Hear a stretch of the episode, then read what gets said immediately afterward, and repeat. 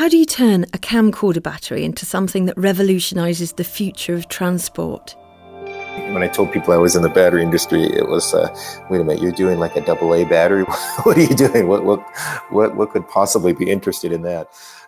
In our Focus on Batteries podcast, we spoke to a lot of experts who had been there as batteries changed and evolved. But we really enjoyed our interview with Kurt Kelty. As an EV startup, no, nobody really took us seriously in the beginning. Who was at Tesla during that critical time. Are we recording? This is BP Technology Outlook. Focus on batteries. Podcast. I'm Angela Lamont, technology journalist. It's just great to hear the stories that you never hear. To hear that story of why and how and when things happened is absolutely amazing. And Kurt was there. I ended up spending 15 years at Panasonic, uh, and 13 of those were working with batteries. I eventually joined Tesla in 2006. And what happened at Tesla while you were there? Because that was a pretty fundamental, groundbreaking time, wasn't it, for that company? In terms of batteries. This was uh, it was a very early days. I was employee number 50 or 60 there, and um, uh, I was the first battery person uh, at Tesla. And uh, we figured out how to, first of all, source the best batteries and uh, uh, build the safest and highest performance battery pack in the industry. that enabled the Roadster. A really exciting time with a startup that we were just growing like gangbusters and uh, we really uh, changed the whole automobile industry while I was there.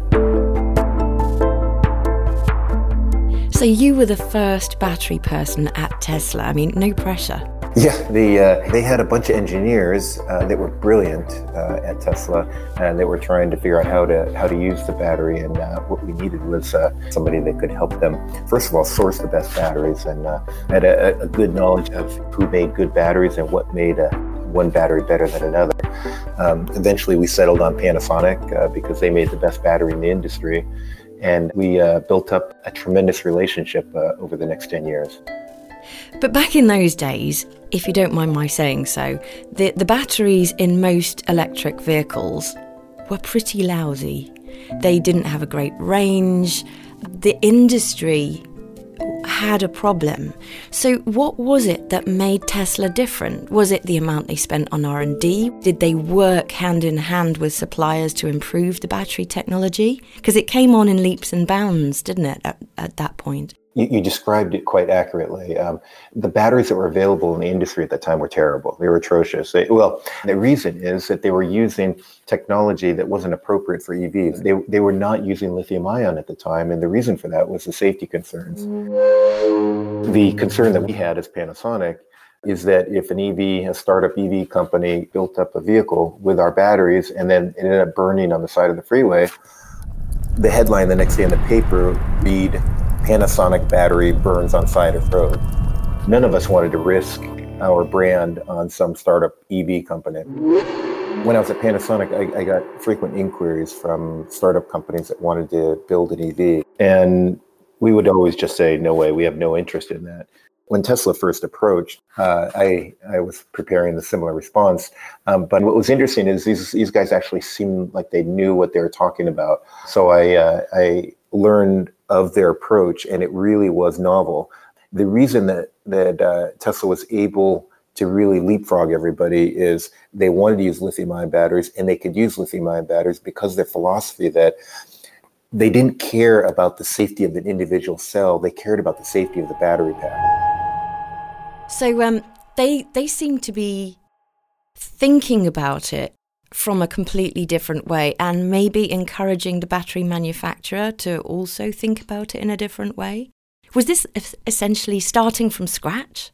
No. So what we did in the beginning, so Tesla had zero influence on the battery manufacturers of, of the world. As an EV startup, no, nobody really took us seriously in the beginning. So we had to use existing cells. We used an existing form factor, an existing chemistry, an existing off-the-shelf cell, and we just used it in a different application. Now that changed over time. So in the beginning, we had to use an off-the-shelf cell. Then uh, we were able to work with Sanyo and then uh, after that Panasonic to get them to modify the cell slightly for us.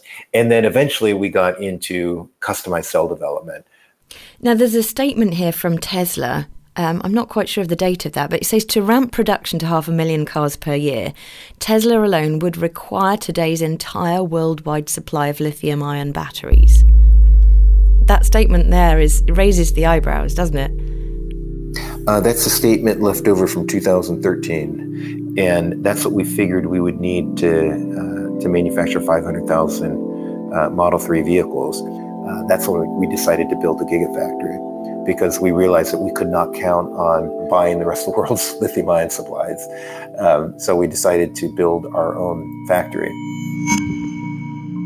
Right now, the battery cells for uh, the Model 3, 100% of them come out of the uh, the Gigafactory. So, just looking at your time at Tesla, although you've been in batteries much, much longer than that, but Tesla's an interesting one just because you said that you were the first battery guy, which is pretty amazing. The challenges you faced when you first joined Tesla must have been incredibly different to the ones when you left 10 years later and you had all these production models and future planned models. What do you think are the challenges now for for not just for Tesla but for the electric vehicle market? Yeah, the, the, you're right in, this, in, in, saying that the challenges are totally different. So when I joined in 2006, uh, we, as, as I mentioned earlier, we couldn't get the time of day with battery cell manufacturers because we were an EV and nobody wanted to, to sell into the EV uh, customers. Uh, it was it was very difficult to get attention from from any of the uh, suppliers. So that was my role is to drum up that uh, interest and to get some of those companies to sell to us. And now you look at fast forward to where Tesla is now. Tesla is the largest battery consumer in the world. Every door uh, of any battery manufacturer is totally open. In terms of uh, uh, challenges going forward for the industry, uh, I think one big one is I, am concerned about supply.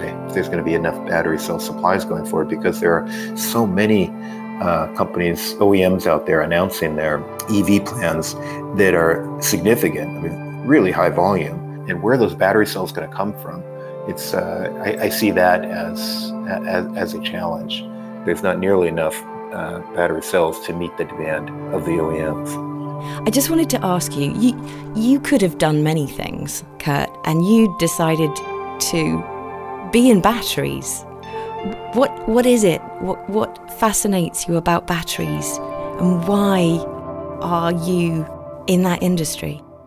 You know, it's interesting. Uh, when I got into the battery industry, batteries were totally uncool when I told people I was in the battery industry, it was, uh, wait a minute, you're doing like a double A battery?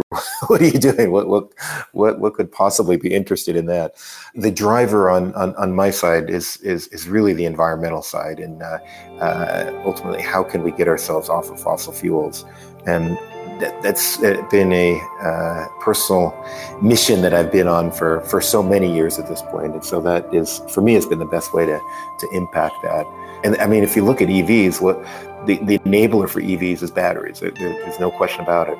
Without a good battery, you're it's it's it's going to be a crappy car with a crappy runtime, and they even looked ugly. We, we they didn't have to look ugly, but for some reason, all the developers designed them that way.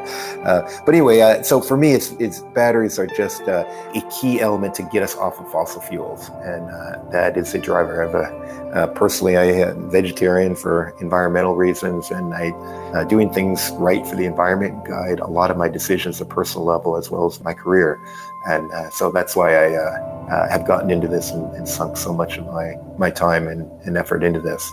Um, I'm, a, I'm a big believer that batteries are really going to enable uh, alternative energy, whether it be solar or wind.